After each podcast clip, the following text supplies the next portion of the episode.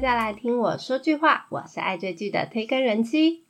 Netflix 今年啊，继《僵尸校园》啊、《少年法庭》、《魔幻之音》、《纸房子》韩版，还有《再婚上流》跟《模范家族》之后，又趁着九月的中秋档期推出，根本是电影级等级制作规格的一部原创影集，叫《毒枭圣徒》。其实这部名字我觉得叫苏丽南会比较好，因为他们的韩版的名称就是苏丽南。那这一部片呢，斥资三百五十亿韩币，哇，相当于八千多万台币打造，而且集结了韩国非常多实力派的男演员。他特别邀请到魁违小荧幕十五年的影帝何振宇。还搭档了同为中五路天皇之称的黄正明两位性看演员一起来飙戏。那这部影集呢，一上架呢，就直接霸榜台湾跟韩国的冠军宝座。那开播大概两天就冲到 Netflix 全球电视剧排行的第八名，就是今年呐，那算是今年推出韩剧以来啊，成绩第二好的。就有机会超过《僵尸校园》的第那一部。那么今天就来好好介绍这一部《毒枭圣徒》。那这一部片呢，刚刚有提到它的韩文片名就叫《苏利南》，它是由群盗明乱时代跟北风的以中兵导演，还有朝鲜梦之队跟北风的全胜辉编剧合作打造。那都是电影电影等级的呃编导。那这部片的剧情灵感呢，是来自于韩国毒枭一个叫赵凤行的真实犯罪事件来改编。那剧中的人物还有事件呢，其实是有重新进行改编的，所以有稍稍有点差异。不过大致上呢，好像就是呃，直接就是这么发生的。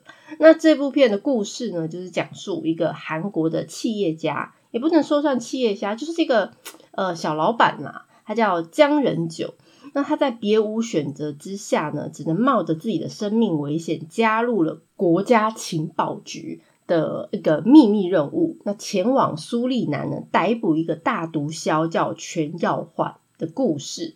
那这部片《毒枭圣徒》呢，算称得上今年二零二二年韩国影视的天花板等级的一个作品。因为它整部剧呢只有六集，但是它制作费刚刚有讲高达三百五十亿韩币，那所以它成为目前史上单集的成本最高的一部韩剧。那剧组呢其实更是为了呈现呐很多就南美洲实际的景色，还直接前往多米尼加共和国进行为期两个月的拍摄，就是把整个剧组啊还有演员啊通通带到那边，然后住上两个月。那据说呢，其中呢一场总统府拍摄的场景内容啊，都是实地在多米尼加共和国里面的总统府实地去拍摄的。哇，还要可以商借到总统府去拍，也真是不简单。那这部影集呢，邀请到电影等级的大咖影帝来尬演技。那刚刚有提到那两个影帝何振宇跟黄正明。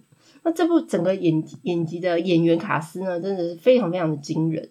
那他这是由呃刚刚提到两位，还有再加上去年爆红《鱿鱼游戏》的朴海秀，还有我们台湾金马影帝的张震，还有赵又正和刘演熙等梦幻阵容。那这部戏在开播前呢，光是这个名单就让所有的剧迷非常的期待。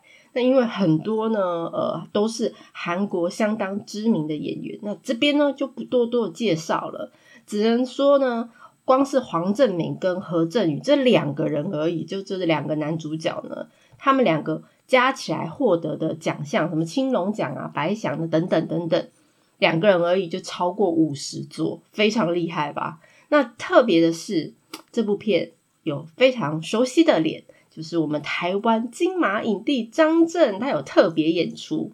那其实我们在开播之前呢，看到些正式的预告啊，还有官方释出的角色宣传照啊，就觉得哎哎，这好像是张震。然后看到新闻稿，哇，还真的是张震呢！哇，这不是去年就以电影《气魂》拿下很多男主角奖项的张震吗？哇，居然能在韩剧大作里面看到他，那也算是一个另类的台湾之光。本来呢，大家都以为啊，张震哇特别演出应该只是客串而已吧。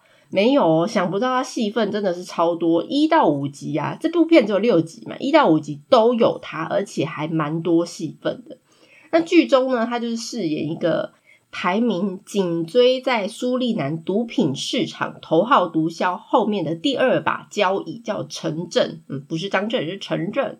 那不同于以往的形象现身，听说他为了完美的诠释这一个陈正的角色，还苦练肌肉。不过呢，其实跟想象中呢，好像哦，苦练肌肉会不会会露出什么人鱼线啊，什么胸膛啊，根本就没有嘛。那但是张震在剧里面的表现啊，我个人觉得真的是不输给那些大咖韩星，而且他的气势有到位。好，来简单介绍一下这一部的剧情以后，等一下来讲讲真实事件的一个原委。那这部戏呢，剧中的主角就是由我们何振宇饰演的商人江仁九。那他从小呢，其实很贫困，然后就是做汽车维修出身的，那又转做投资其他一些想要多赚钱的一些行业。那他因为为了养大他一男一女的小孩，所以他决定就赌一把，他就跟着他的朋友跑到南美洲的一个叫苏利南的国家，从事鱼类贸易。那结果想不到呢，啊，居然被黑白两道轮番上阵找茬，找茬干嘛？就是要钱嘛，要保护费嘛。但是呢，因为治安不是很好的苏利南呢，这边呢就是黑吃黑呀，白吃黑呀，黑吃白啦，黑白通吃这个情况见怪不怪。那后来呢，他就觉得哎不行这样子，所以他就找上当地一个呃很有名气然后的韩国牧师，想来来调解。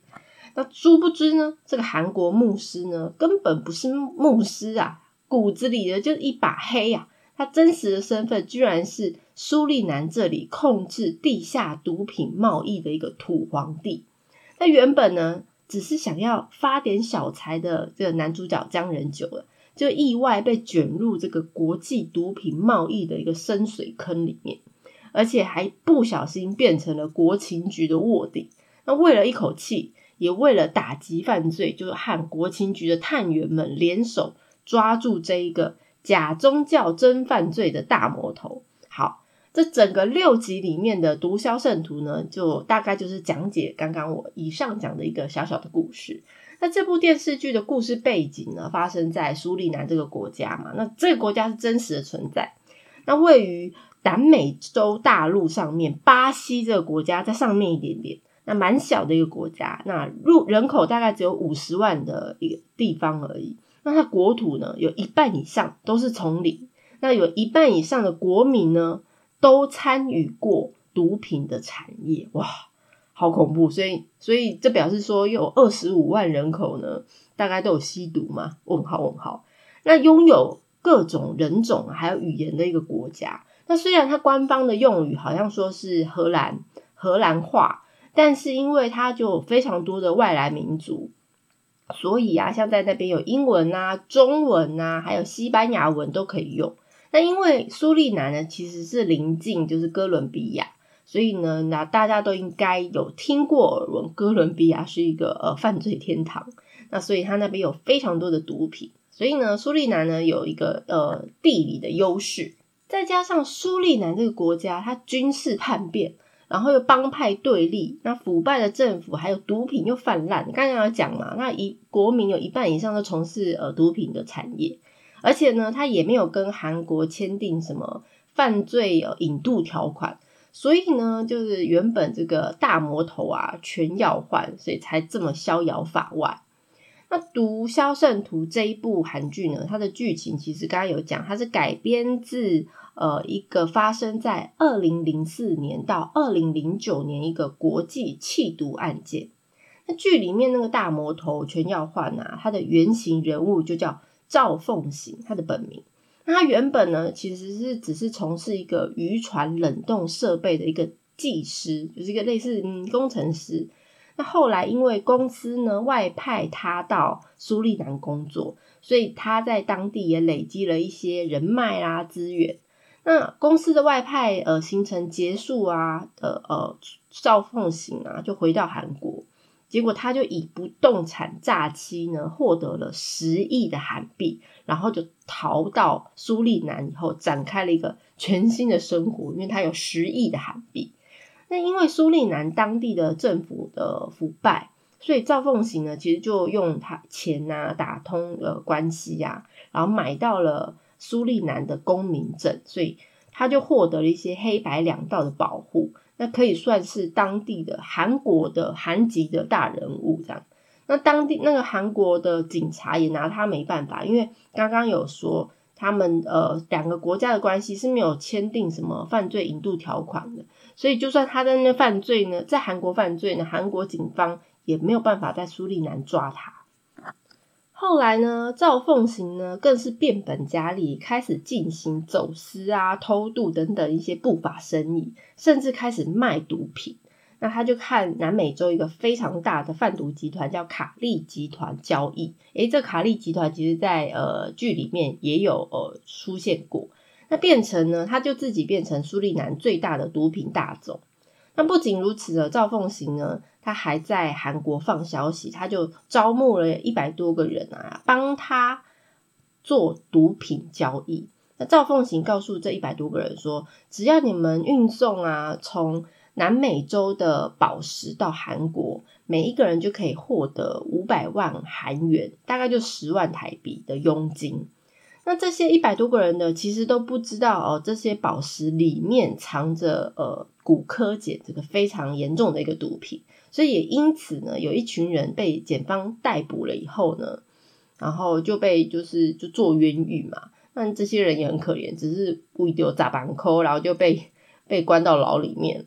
那更令人发指的这些，就是这一百多个人里面呢，蛮多都是很单纯的，像家庭主妇啦，甚至是大学生，他们可能觉得，哎。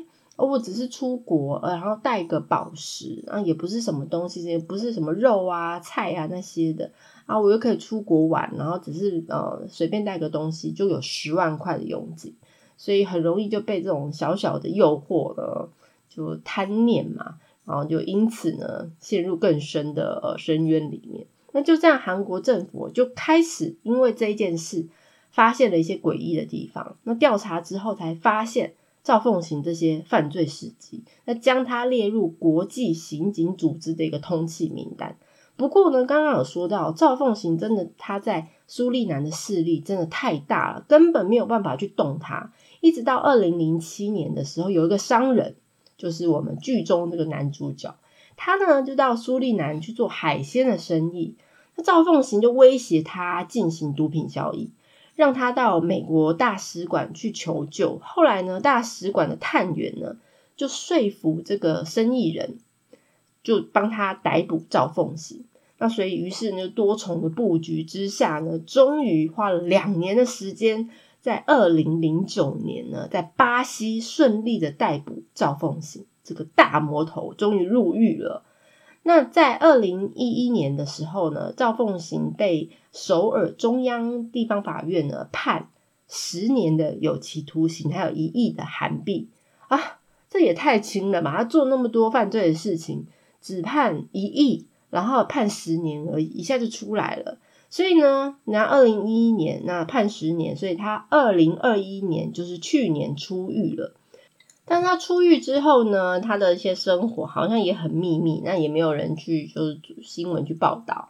但是我想想想说，他的生活应该很多民现在韩韩国的一些民众应该很好奇，因为毕竟《毒毒枭圣徒》这一部片在韩国或者在台湾啊的呃。成绩都还不错，所以大家都开始知道这件事情。那不知道他自己有没有看过这一部影集？那如果他有看过呢？想说，哎，看看影集，好像证明饰演他的感觉，他有什么感想？不知道他会不会 k i m o j i 别送，会觉得说，哎，我哪有这样？然后找人去 biang biang 那些剧组，还是还是主角？哎，没有啦，呸呸呸，乌鸦嘴，好开玩笑的。那在这里呢，我先祝贺 Netflix 这一次的韩剧呢，终于不雷了，因为已经雷了好几个月，但是每个月呢，我们还是很期待就是 Netflix 会推出什么原创韩剧。那这一个月九月份的这一部真的是超级重量级，真的是刚刚有说电影规格的大作《毒枭圣徒》啊，我个人觉得很好看。那我也看过很多影评分享，大部分的评价都还不错。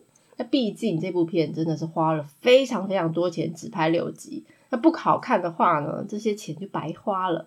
那好像好像呃，由于游戏没有超过这个这个钱啦。但是好像由于游戏的，嗯的成绩还是比这部好。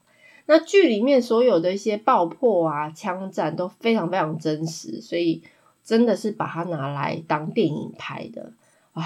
那这一次的故事因为是改编真实案件，所以我也想到啊，好像好像十几年前新闻有报道过，在台湾有新闻有有听过，就是一些。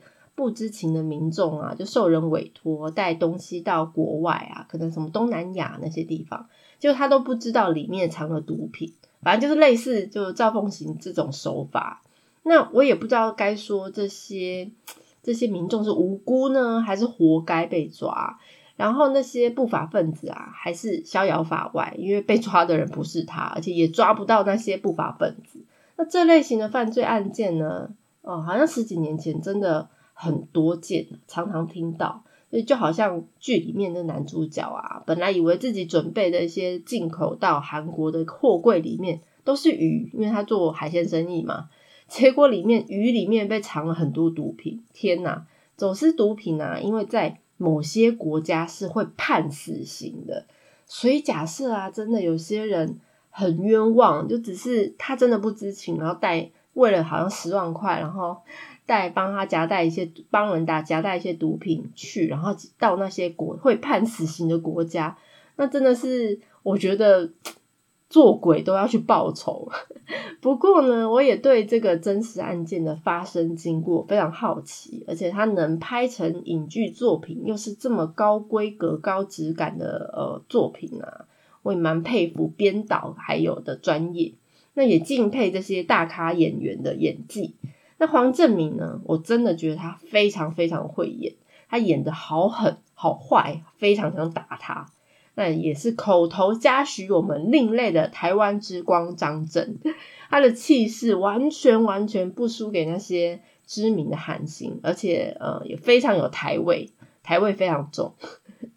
那感觉这一部片就像是看了一部长达六个小时的电影。那让我比较惊艳的是。一直以为啊，绝对是坏人，结果想不到是卧底探员的赵赵佑正啊。他呢，呃，跟我以前看他韩剧的一些呃角色啊，完全不一样。然后在这部片里面，我就完全变身成打仔，动作真的是快很准。那今年呢，已经过到现在已经第三季了，那终于 Netflix 有一部让我觉得值得二刷的剧。那也今年一整年呢，目前的心中第一名是《少年法庭》，第二名是《僵尸校园》，第三名就是我们《毒枭圣徒》啦。那最后呢，这边可能跟大家说一个消息，就是呃，Podcast 呢可能会暂时先呃停止更新，或者是更新不会这么频繁。那现在是一周一次嘛，然后那之后呢，可能是心血来潮。有时间啊，再会来更新一次。那如果大家对于介绍的内容有什么想法，或想要了解哪一部剧，都可以跟我分享。那可以在 IG 跟我聊聊。然后，那 IG 的一些影评啊，然后开播的讯息，我还是会持续的更新。